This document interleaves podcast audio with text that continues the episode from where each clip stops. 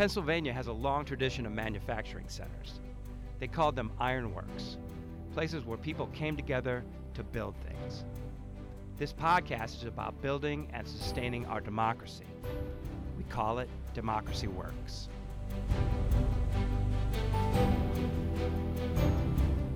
Hello, I'm Michael Berkman, I'm Chris Beem. and this is Democracy Works. Today, we are privileged to be joined by Jennifer Van Hook, a professor of uh, sociology and demography at Penn State. And Chris, we're going to talk about the census today. Right. We um, we picked this subject because for a couple reasons. Um, it, you know, it is it is a bulwark of democracy, and it's something that that we'll talk about now. But it's something that, for that reason alone, kind of merits our attention. But right now, it, it, it's also a very topical issue because. Um, well, for two reasons. One, there is an, uh, an, an argument out there that the uh, the census is underfunded and really not ready for you know the issues that are the the procedures that are going to be coming up in 2020. And then the other thing is this this new question that um, the Department of Commerce has decided needs to be added, which is about um, citizenship. And so these are both you know very important news issues that relate directly to what the census is and what it does. Right. It's also it's also something that the Constitution requires the Congress to do. Mm-hmm. Right. There are not a whole lot of things that the Constitution says the Congress has to do. Right. Why it's important. Uh, you mentioned it's important to democracy, and one one way that I see that is of of course it underlies it, it is it is essential to representation in Congress. Mm-hmm. Uh, every 10 years, the Congress is required to reapportion. Now, we spent a lot of time talking about redistricting. Right. And we've had podcasts on redistricting. Right. And redistricting is what happens within a state as they try, as they uh, redraw the district lines to make sure that every district within a state has an equal number of people. But prior to that, the Constitution requires uh, that the number of seats in the Congress be apportioned around the fif- around the states, Right. and now 50 states, of course, uh, based on the based on the census, and, and therefore, what this allows the Congress to do, the House in the House in particular, of course, because the Senate is two representatives for everybody, Mhm. is for the uh, is for the House of Representatives to reflect changing patterns of population in the country. Mhm. Uh, so you get this kind of shift in Congress over time uh, out to the Sun Belt as the uh, population shifted from the large northeastern cities uh, down into the Southwest and into the South.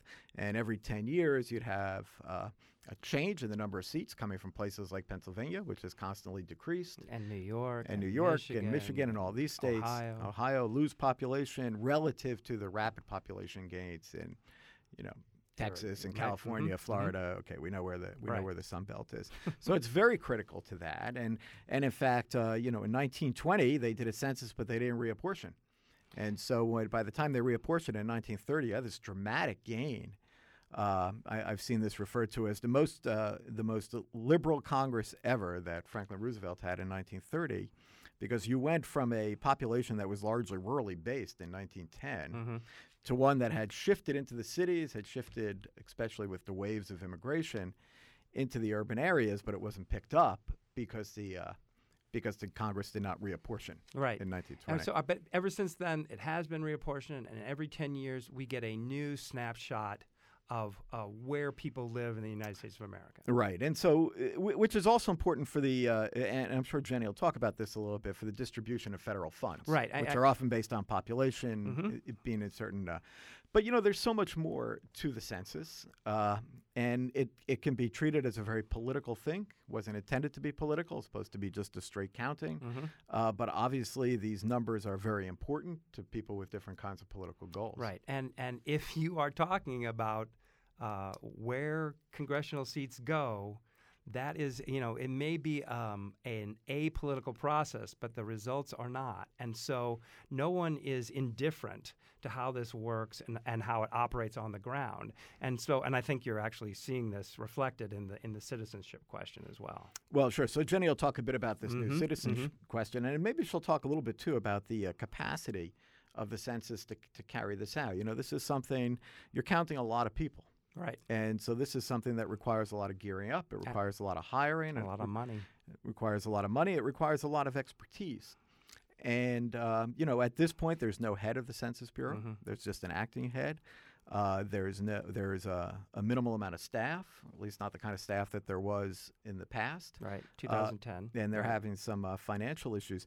You know, I look at it sometimes uh, with some of these other issues that have come up uh, in in the uh, in President during President Trump's time, where everything becomes so politicized and partisan.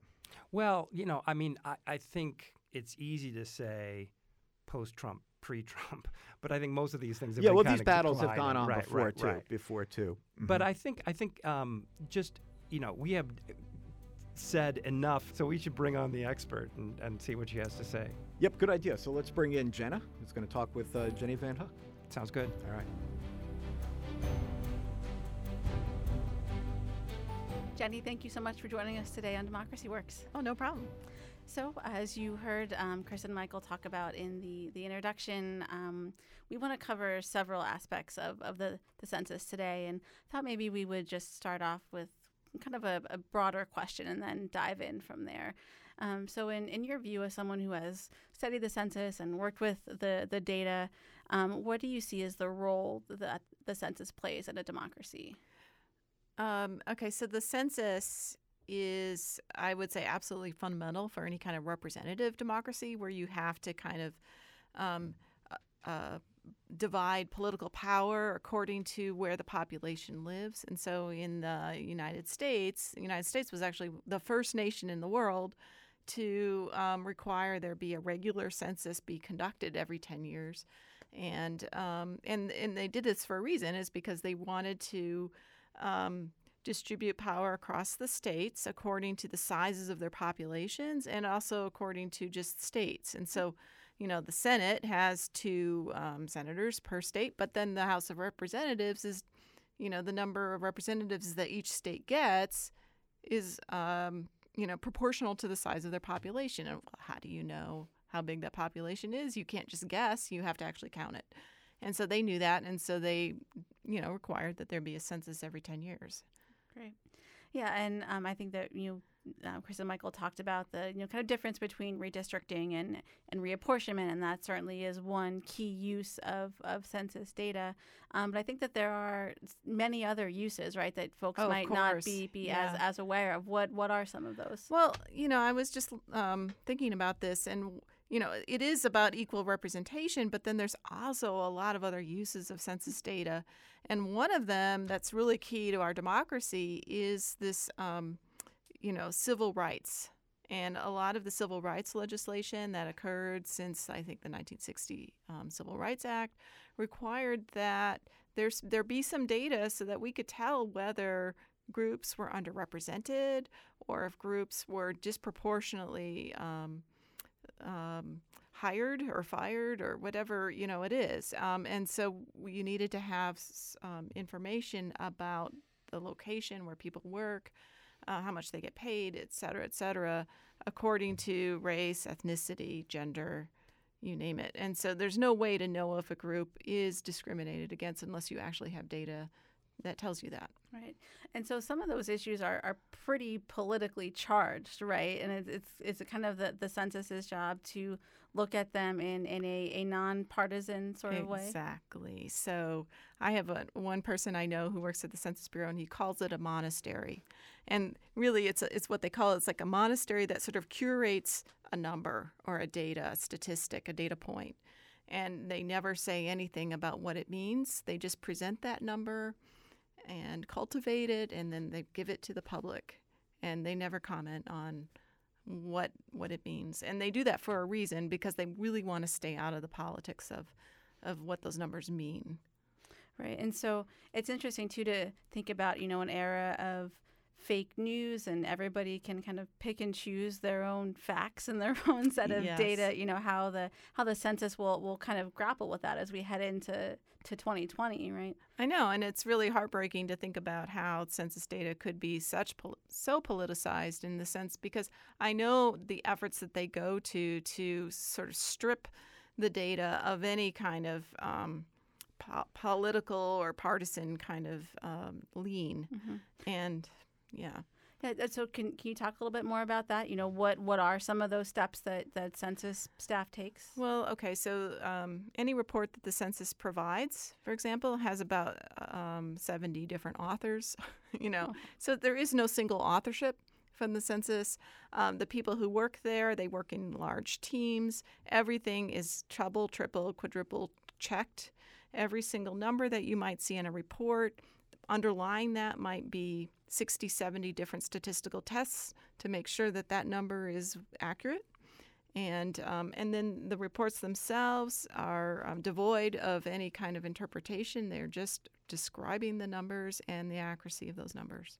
Oh wow! And so I know there's also been been a lot of talk lately about the, the Census Bureau being underfunded, understaffed. So um, from from your experience on the the Census Advisory Board, do you think that the the bureau can sustain that level of, of quality of you know effort put into to its work given some of those those challenges? Well, like the Census Bureau right now doesn't have a director, and I think the director really sets the tone and um, leads the whole bureau through the whole decennial census process. Um, um, not having somebody in charge and really setting the vision there could be a problem.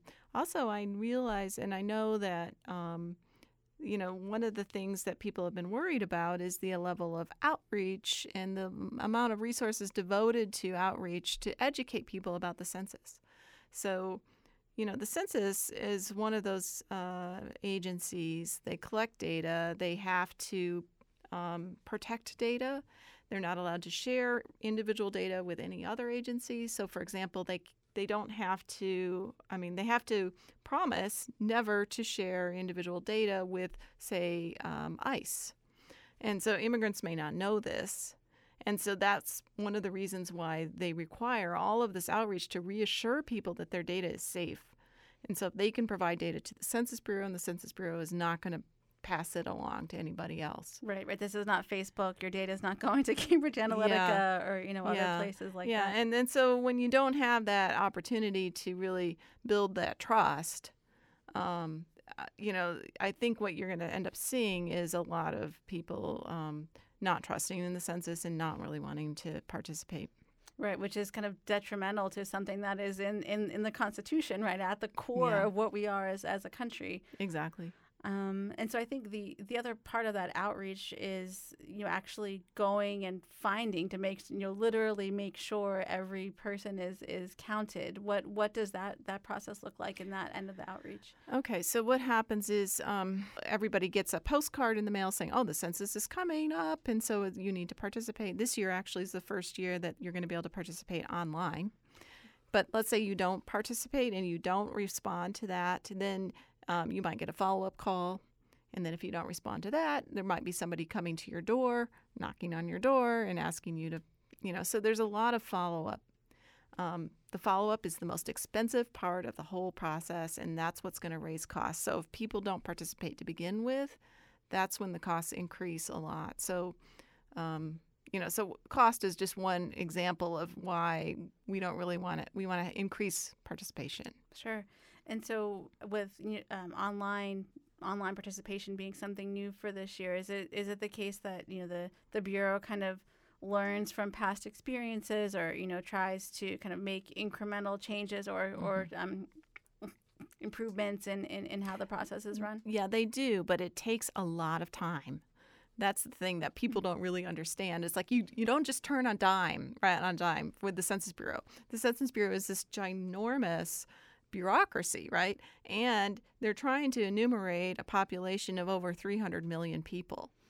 They have to go everywhere to um, to carry this out. So any little minute change in Census Bureau operations, or in the form, or in the questionnaire, all of that takes a lot of time. It takes months and months and months just to print the form. Right, right. You know.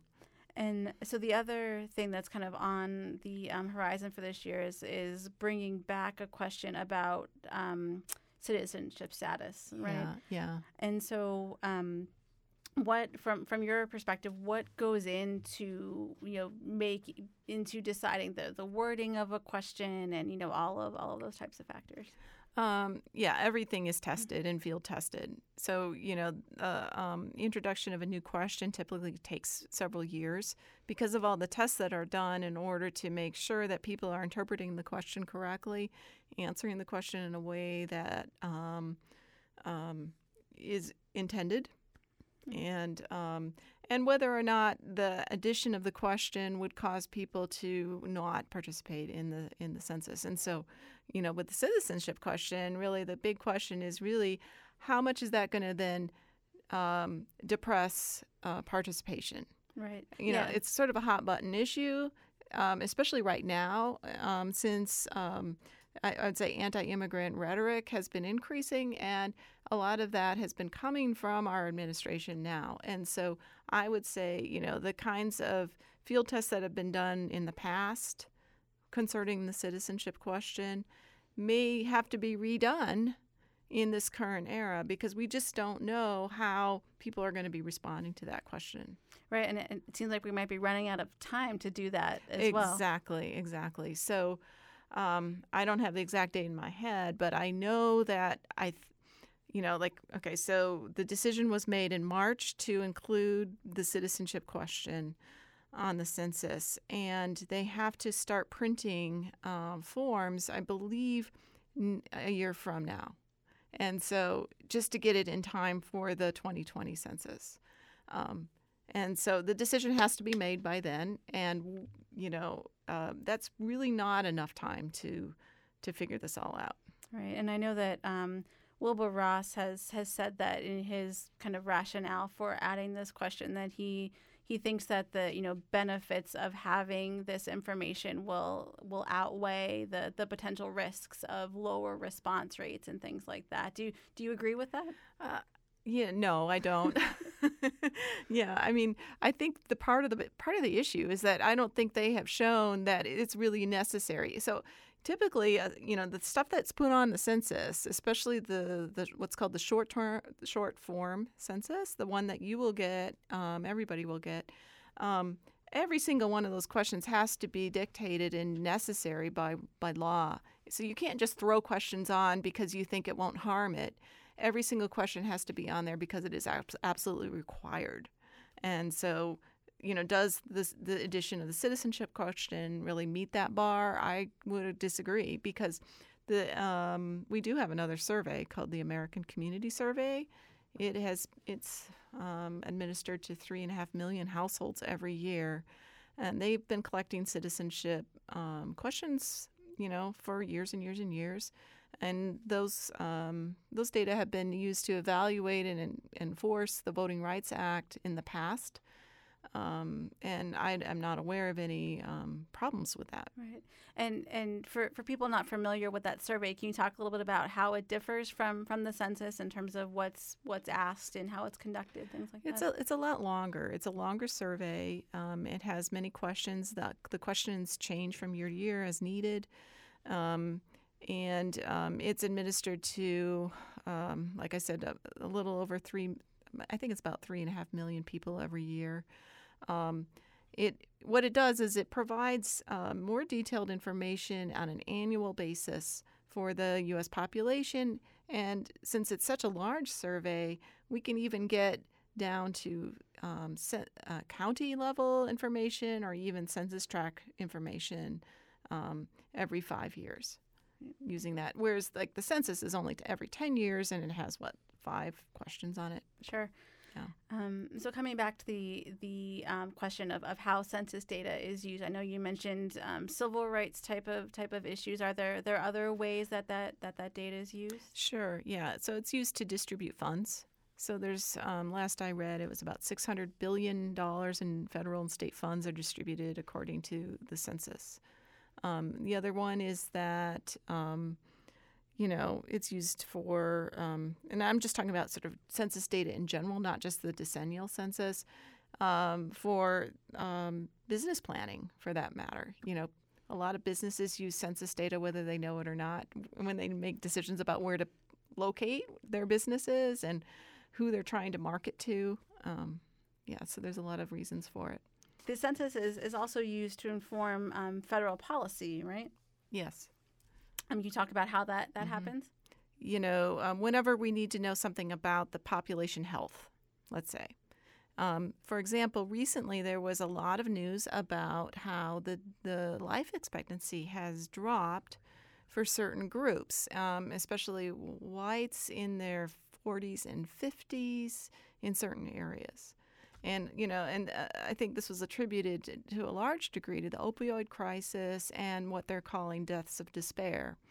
Um, this information would not be known without having the census and um, and other federal statistical agencies. And so the there's two agencies that would have collected that data. It would be the the um, National Center for Health Statistics, which collects the the data on deaths and death rates.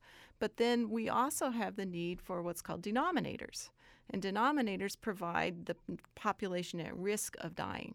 Um, and so th- I guess what I'm trying to say is that the census data kind of runs through all of the federal statistical systems that we have, and those data are used not just for people who study the census explicitly, but then also they're used everywhere else as well. So they're sort of the backbone of our whole federal statistical system. Right, right. So even if it doesn't say this, you know, this data comes from the U.S. Census, chances are it might very Yeah. well have. Yeah, and we wouldn't be aware of some of these changes in population health or in poverty rates or in um, average earnings.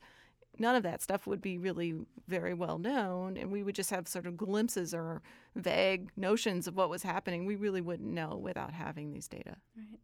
So if you were going to make kind of the, the case or the pitch to anybody who's listening out there in, in podcast land about why they should fill out their census, why they should, you know, pay attention to it, what would what would you say? Oh, it's good to be counted because we don't know really uh, much about our own population unless we measure it. Um, so, um, can I add one little sure. Yeah, story yeah. here? Um, there's this interesting story that Margo Anderson writes about in her book um, on the American Census. And she's describing how a, a representative in Congress, and it was coming up to census time, and he was concerned about the cost of the census and wondering, you know, do, why do we even need a census in the first place? Because he said, whenever I need some statistics about my state um, or my um, my home district, I just look it up in the almanac. And of course, where does the data in the almanac come from? Of course, it comes from the census. And so, you know, oftentimes we think census data or statistics about ourselves just kind of comes down from the sky or from the internet, you know. But of course, obtaining that data, compiling that data, it all occurs um, in the Census Bureau. Right, right. Yeah, that's a that's a great story. Kind of always thinking about where how those things connect and Yeah. how it all kind of meets back on the other side. Well, Jenny, we're going to um, close here uh, as we always do with our Mood of the Nation poll questions. So, Okay. if four questions for you is your quick lightning round uh, type of responses. So, um, thinking specifically about American politics, uh, what makes you angry? I think the thing that makes me angry is the um, the way in which um, scientific opinions and, and evidence has been um, politicized. And then, what makes you proud? Uh, I would say the steady um, force.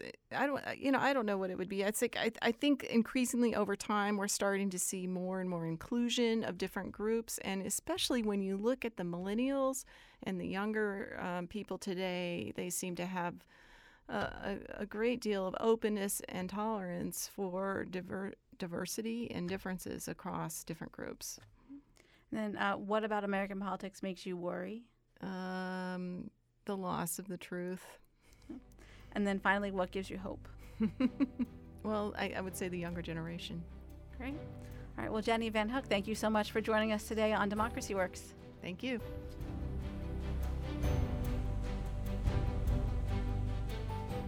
Okay, we're back.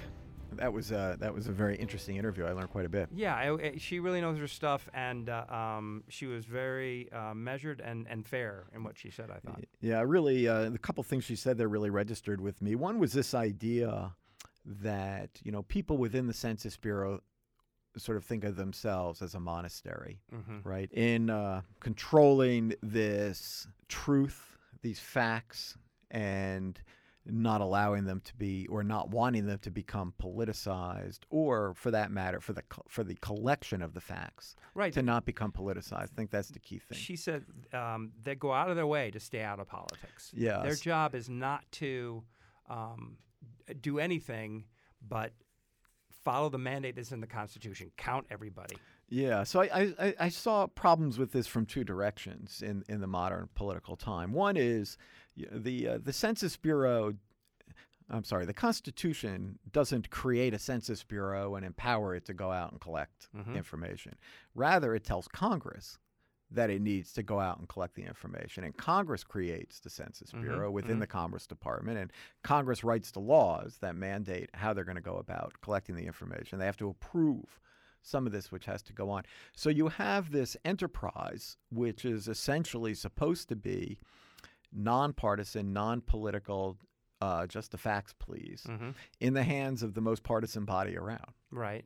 Well, I mean, you know, um, and the most politicized body around. Congress puts it into the executive branch, right? I mean, you know, it's the it's uh, under the Department of Commerce, right? Yes, but uh, things get put into branches, it but get put into the executive branch through acts of Congress. Of course. But yes, but then it gets handed over to an executive who I think, especially in this era, you have a, a, a unique situation going on. Maybe unique is the wrong word, but I'm not sure, based on what I've seen in a variety of things over the past year, that uh, the president and the people immediately around him really think in terms of scientific fact mm-hmm.